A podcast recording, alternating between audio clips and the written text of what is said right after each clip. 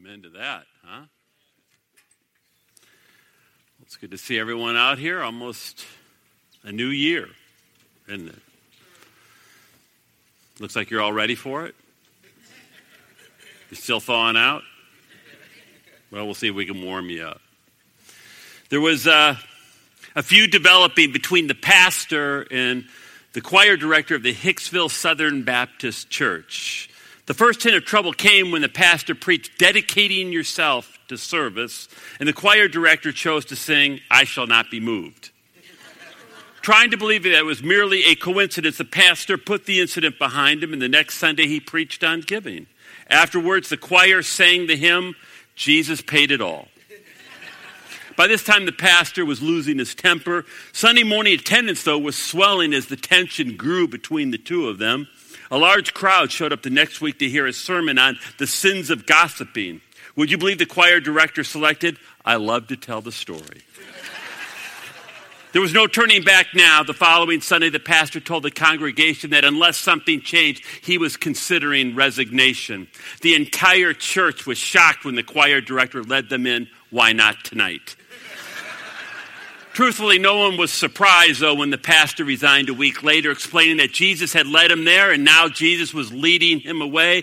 And the choir director couldn't resist, and they sang, What a friend we have in Jesus. ah, yes. It's a different way to look at those hymns, isn't it? Well, now that we got the silliness over, we get to the serious stuff. It is New Year's Eve. It's hard to believe that it's New Year's Eve. And a lot of times on New Year's Eve um, or the beginning of a new year, we begin to look at our lives a little bit sometimes, don't we? We look at the past year. We look at those things that we did well. We look at those things that we didn't do so well.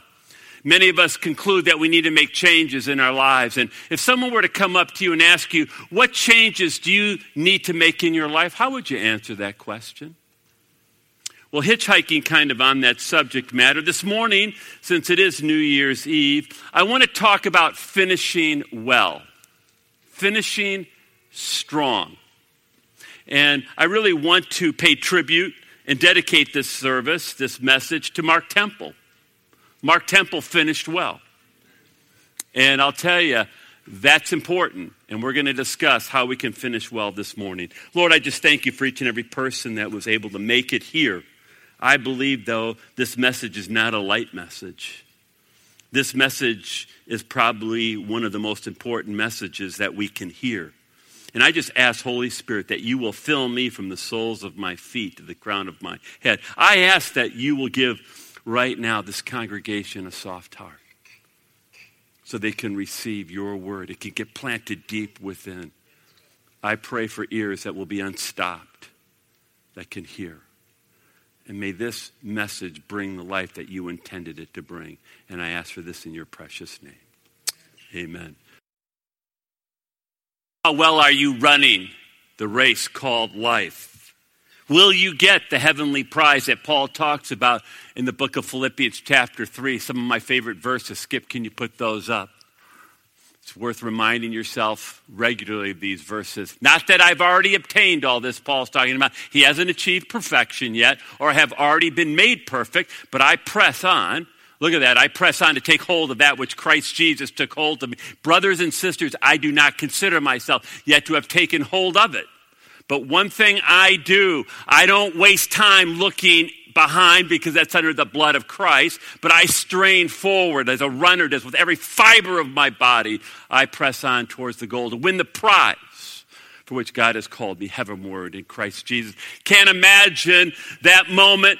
Mark Temple dies. You see Jesus. Nothing matters more than you hear, well done, good and faithful servant. You see, that is the prize. And I want you to know, though, that the Christian race is not easy. In fact, the Christian race is very difficult. Some people start out really well, but few finish well.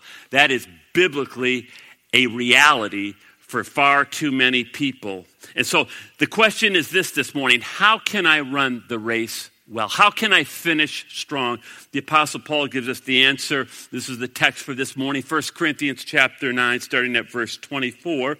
Paul writes this: do you not know that in a race all runners run, but only one gets the prize. Run in such a way to get the prize. The Christian race is unique because all can run and all can win. Not all do win, but all can win. And that includes you, and that includes me. Paul goes on to say, everyone who competes in the games, that is the Olympic Games, goes into strict training. Tom Landry, I don't know if we have his picture or not. Uh, Tom Landry is a man I've introduced you to many times. Skip might be able to get his picture up. He wore that trademark fedora hat. He was the legendary football coach for the Dallas Cowboys, and I've told you before, he was a very strong follower of Jesus Christ. A lot of people didn't know that. In fact, he was on the board of the seminary that I attended in Dallas. And one day, a reporter, though, asked Tom Landry this How many of the rookies, there he is, that you draft have all pro potential? Landry responded by saying this I would never I would never select a young man to play for the Cowboys who did not have all pro potential. Landry, though, went on to say this The more important question is this How many of them will become all pro? And Landry answered his own question very few. Now, listen, because most will not be willing to pay the price. And Paul writes, these athletes, they go into strict training. Why, Paul, do they go into strict training? Paul says in the last half of verse 25, they do it to get a crown that will not last, but in contrast, we believers do it to get a crown that shall last forever. You know, 2,000 years ago, when a runner ran in what was the Olympic Games back then, and they won, they would get a victor's crown, and it was made of leaves, and these leaves would be kind of formed into a crown, and it would be placed upon the victor's head. But you know, the next day, those leaves, they would be dried, and they would be withered, almost mocking, almost mocking the victor of the meaninglessness of his victory, and that earthly glory is always fleeting. You ask any athlete, and they'll tell you earthly glory is always fleeting. But Paul goes on to say this. Now, watch what he says. But we, that's the believer, we don't run for a crown that's going to wither. We run for a crown that will last forever.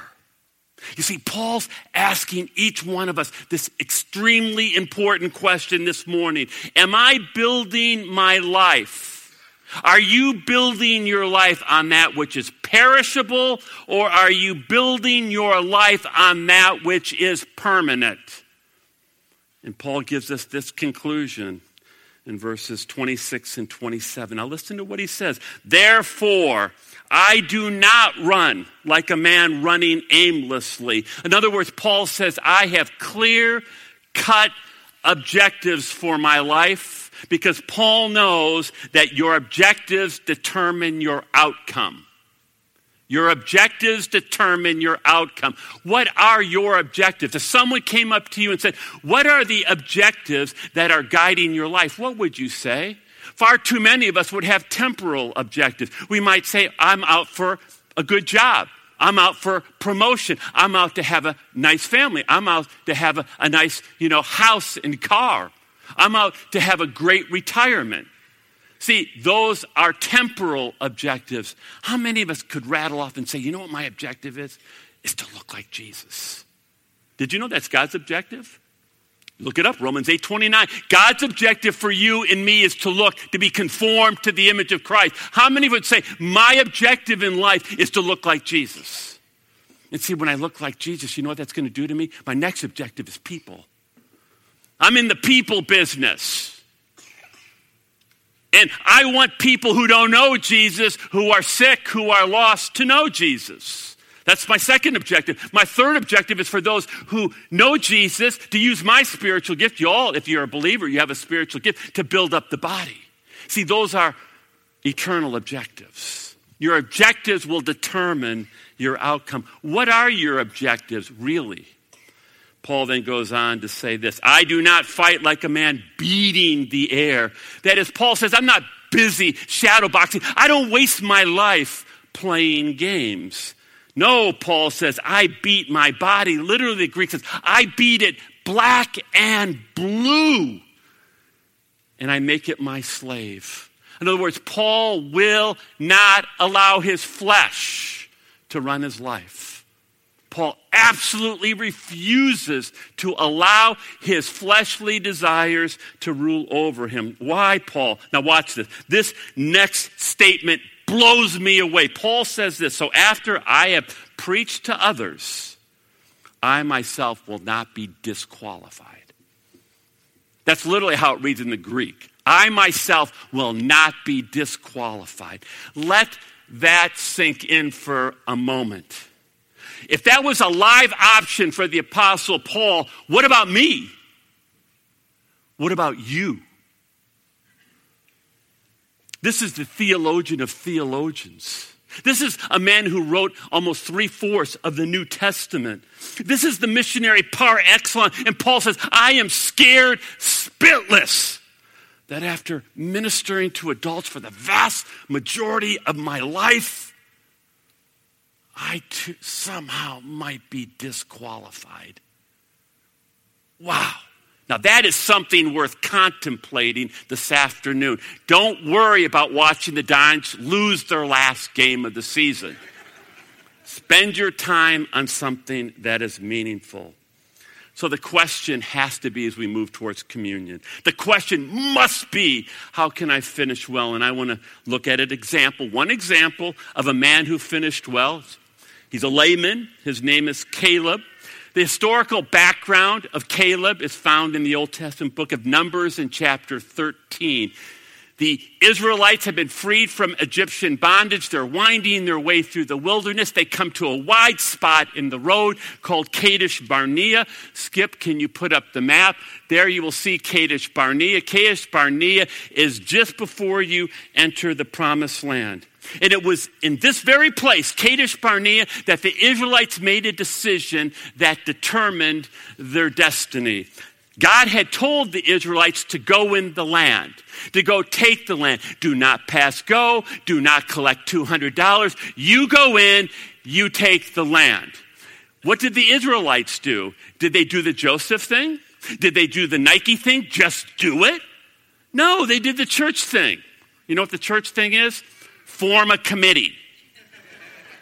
We will form a committee, and with all committees, there was a majority report and there was a minority report. And the majority comes back and they say, We can't go into the land. There are giants in the land. There are Texas sized giants in the land. That's in the Hebrew text, trust me. And we look like God's grasshoppers. Now, there were two men who gave the majority report. Do you remember their names? Well, that's excellent. I'm doing well teaching. All right. They would be Joshua and Caleb. Joshua and Caleb. I defy you, though, any of you, and I've done this before, just name one of the ten who gave the majority report. They can be found in Numbers chapter 13. You can take this afternoon and memorize them if you'd like those names. But you say, why would I want to memorize a loser's name? Right? Americans love, come on, we love a winner. We know the winners. We love the winners. And so often we think that the winners are those with the majority.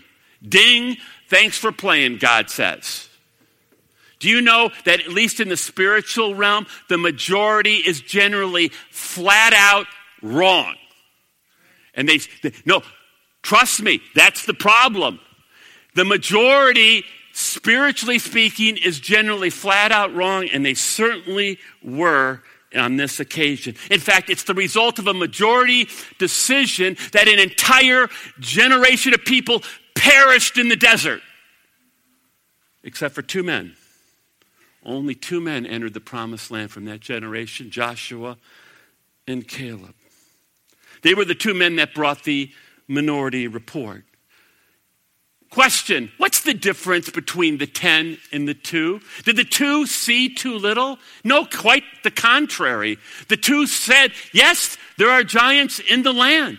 They said, in fact, we appear as grasshoppers compared to those giants. But what else did those two men see that the others did not see, that most of us do not see? They saw God as big.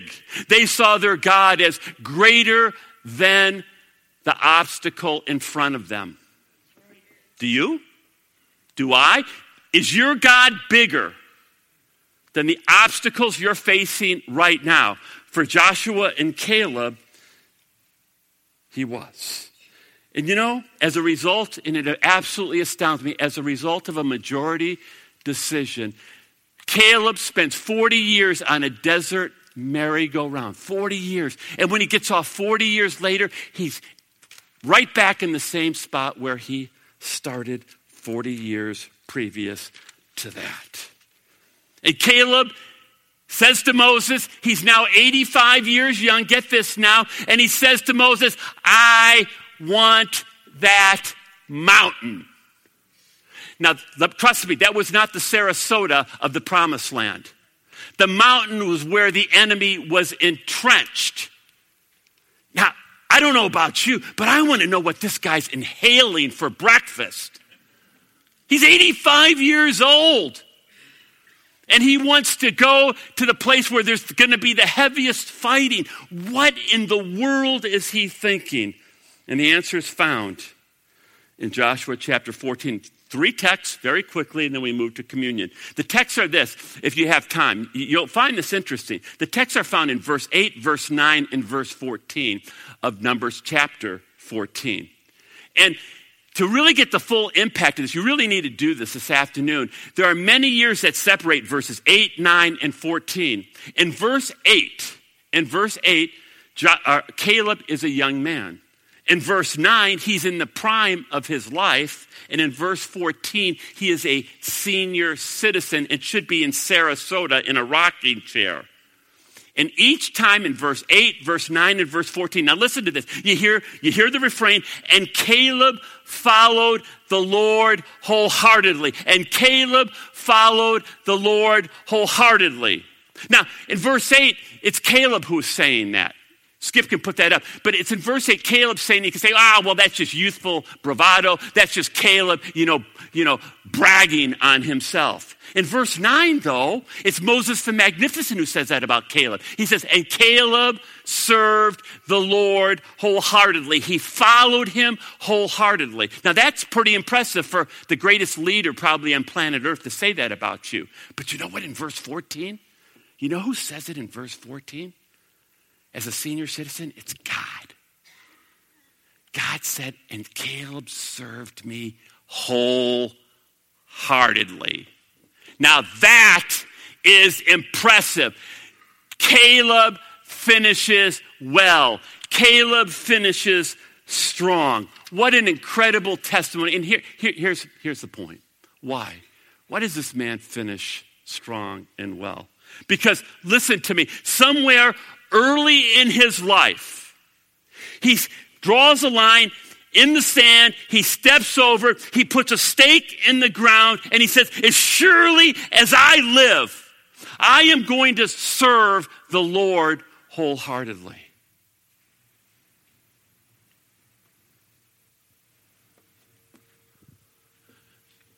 That is the challenge this morning as we go to communion. That is a great New Year's resolution. That is an incredible New Year's resolution. You know, it bothers me. I've been a pastor over 30 years. And people tell me, I'm defeated, pastor. Christianity doesn't work. i have got all, yeah, I mean, we've got strongholds on top of strongholds, some of us. I mean, we got people who are just passionless. They're just going through the motions. They say, I don't feel the presence, I don't feel the power of God. Well, do you understand why that is? Caleb served the Lord half heartedly 50%, 60%. 70%. No, he's not interested in that. Caleb served the Lord wholeheartedly. Let me tell you something when you do that, know, when you drive that stake in the ground and say, I here and now want you to know I am going to serve the Lord wholeheartedly, you unleash the Holy Spirit in you. Not until then. You're just, you're just messing around, you're just playing. You know, I couldn't give you, you know, I, I, see people, they're running over here to this seminar, and then they run over to here to this seminar. We're, we're just junkies. Just, just give me another emotional jolt, please, Pastor. There's no substitute. You can go to all the seminars you want, you can read all the books you want. No one's going to tell you this because it empties the seat. Americans don't like commitment. That's the one thing God asks of you and me.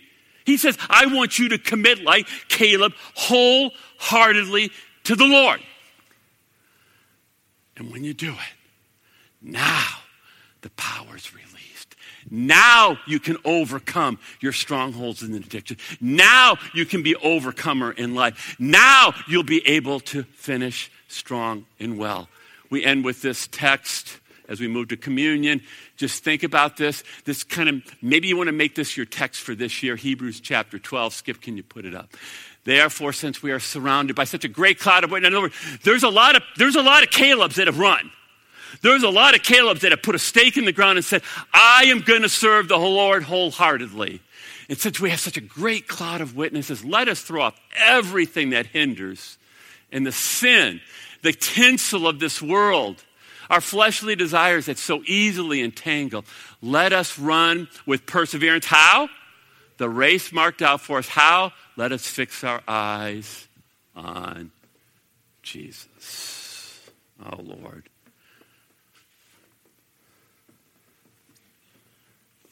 What a time. We are in the midst of a great battle. We are in the midst of a great war. So many of us don't even recognize that we're being taken out because of our apathy. We're being just mowed over and defeated in our strongholds and addictions. But now is a word of grace and a word of hope. If we commit to serving you wholeheartedly, you will infuse us with supernatural power. And as we move towards communion, may we think about that. May we today, may this be an incredible day of victory for BCC as we dedicate ourselves to serving you wholeheartedly. I ask for this in your precious name. Amen. Hi, I'm Jeff Eckstein, one of the pastors here at Bethlehem Community Church. Welcome to our Sunday podcast, coming to you from the town of Bethlehem in upstate New York in the USA.